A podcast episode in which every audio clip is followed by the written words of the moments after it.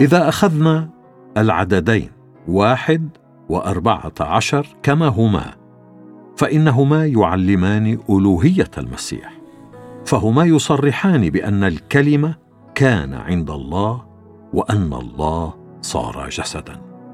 إذا أنكر المرء لاهوت المسيح بعد قراءتنا لهذين العددين فإنه سيكون مضطرا لترجمة يوحنا الإصحاح الأول الآية الأولى ترجمة خاطئة أو محاولة إعادة تفسيرها. وإحدى هذه الطرق الخاطئة في ترجمتها هي القول وكان الكلمة الها بدلا من وكان الكلمة الله. ومشكلة هذه الترجمة أن النص اليوناني لا يسمح هنا باستخدام الله كنكرة في هذا السياق. يشير بروس ماتسيجر أحد دارسي اللغة اليونانية إلى بحث علمي كتبه الدكتور إرنست كادمين كولويل من جامعة شيكاغو.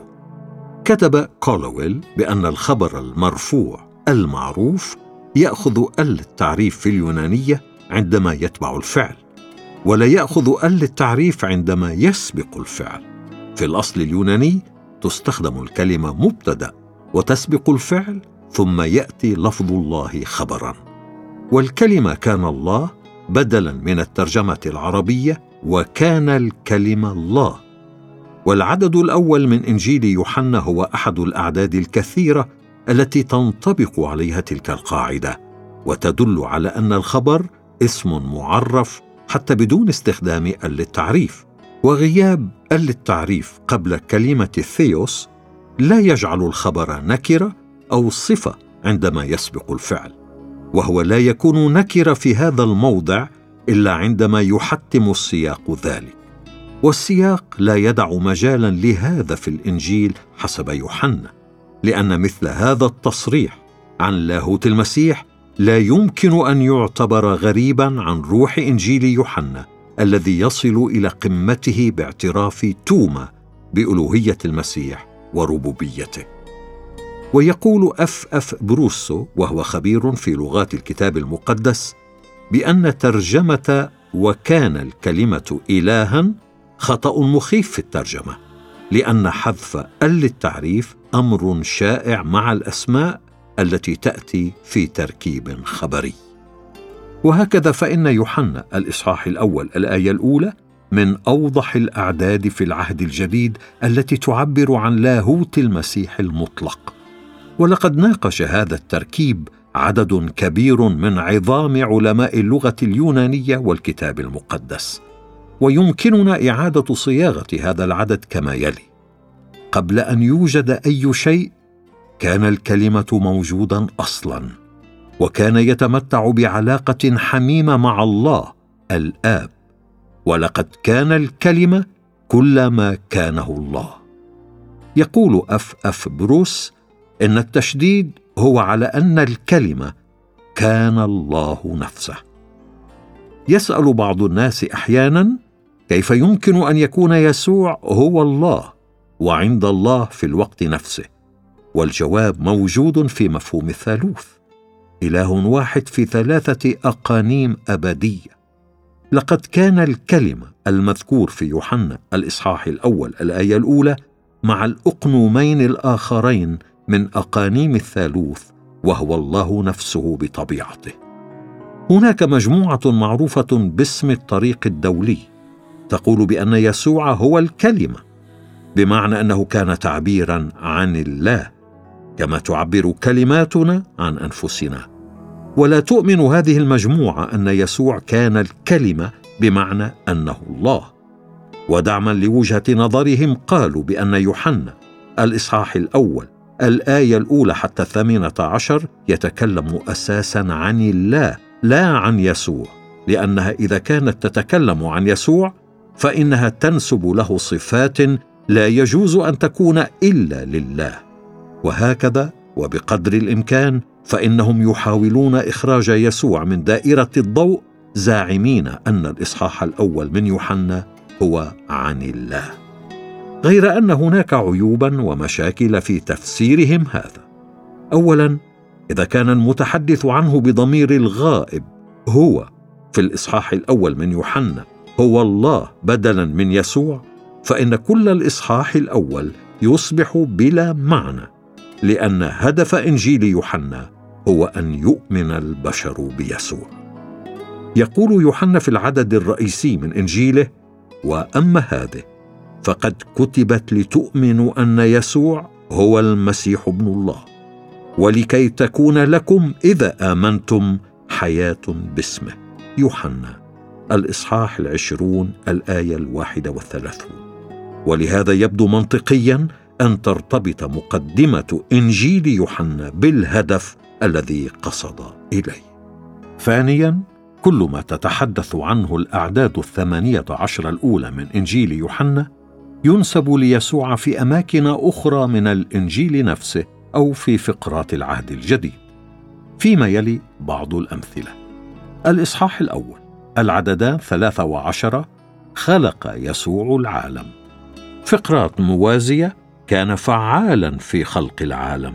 عبرانيين الإصحاح الأول الآية الأولى والثانية والآية الثامنة حتى الثالثة عشر. كولوسي الإصحاح الأول الآية السادسة عشر حتى الثامنة عشر. الألف والياء الأول والآخر. يعطينا هذان التعبيران الألف والياء وصفا جميلا لله يبعث على الخشوع. فالله كان موجودا قبل وقت طويل من وجود النجوم في السماء ووجود عالمنا وهو أزلي أبدي. يقول تكوين الإصحاح الأول الآية الأولى في البدء خلق الله السماوات والأرض. والله وحده يستحق لقبي الألف الأول والياء الآخر. وهكذا فإن هذين الاسمين يعبران عن طبيعة الله الأبدية. إنه مصدر كل الخليقة وهدفها. ولا يستطيع أي كائن مخلوق أن يدعي أنه الأول وأنه الآخر وأنه سابق كل ما هو موجود. يدعى كل من يسوع والله الألف والياء الأول والآخر في الكتاب المقدس. الله. رؤيا الإصحاح الأول الآية الثامنة. أنا هو الألف والياء البداية والنهاية. يقول الرب الكائن والذي كان والذي يأتي القادر على كل شيء. يسوع رؤيا الإصحاح الثاني والعشرون الآية الثانية عشر حتى السادسة عشر. وها أنا آتي سريعا. أنا الألف والياء البداية والنهاية الأول والآخر. أنا يسوع أرسلت ملاكي لأشهد لكم بهذه الأمور. لا يمكن التقليل من أهمية الفقرات السابقة من سفر الرؤيا ودلالاتها. فهي بعض من أقوى الأمثلة وأوضحها لتصريحات المسيح بألوهيته. إذ لا يمكن أن يكون هناك أولان وآخران بدايتان ونهايتان. الرب يستخدم الكتاب المقدس بعهديه القديم والجديد لقب الرب بحرية للإشارة لله وليسوع. والكلمة التي يستخدمها العهد القديم لتشير إلى الرب هي أدوناي. والترجمة السبعينية والعهد الجديد يستخدمان كلمة كيريوس مقابل الرب. وقد استخدم اليهود كلا من كلمتي أدوناي وكيريوس للإشارة إلى الله. استخدم العهد الجديد كلمة كيريوس بمعنيين معنى شائع عام وآخر مقدس.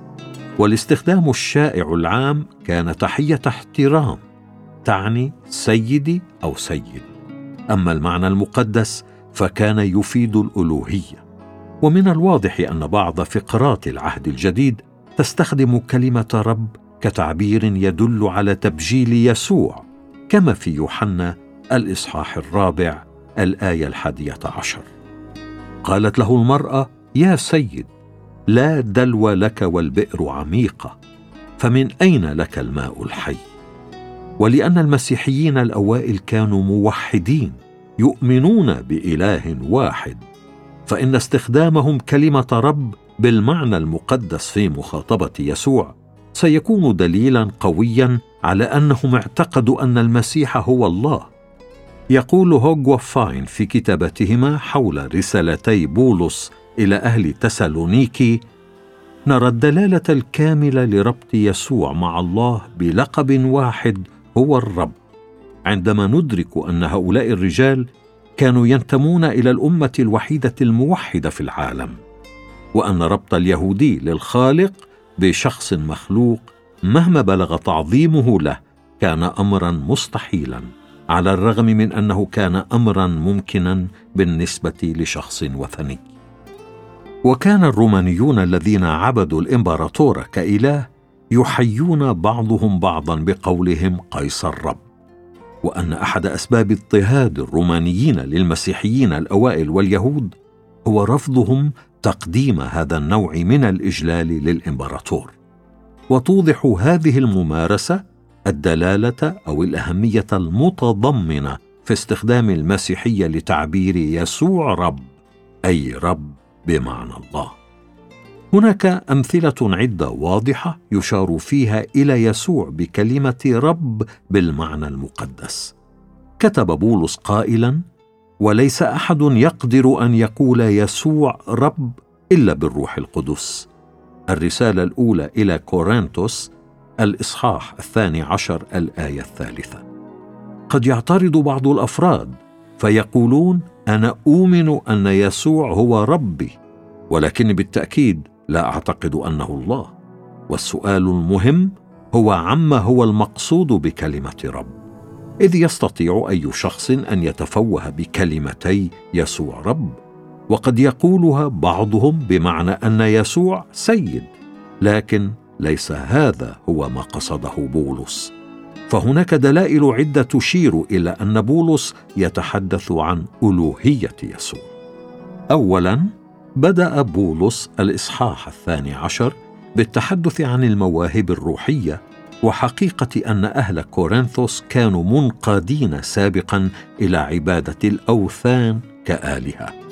ويظهر بولس الفرق الشاسع بين هذه الآلهة الزائفة العددان الأول والثاني وبين يسوع بقوله إنه لا يمكن لمن يتكلم بالروح القدس أن يقول بأن يسوع اناثيما ولا يستطيع أحد أن يعترف بأن يسوع رب إلا بالروح القدس وهو بذلك يقصد أن يسوع الرب هو الله الحقيقي المستحق للعبادة.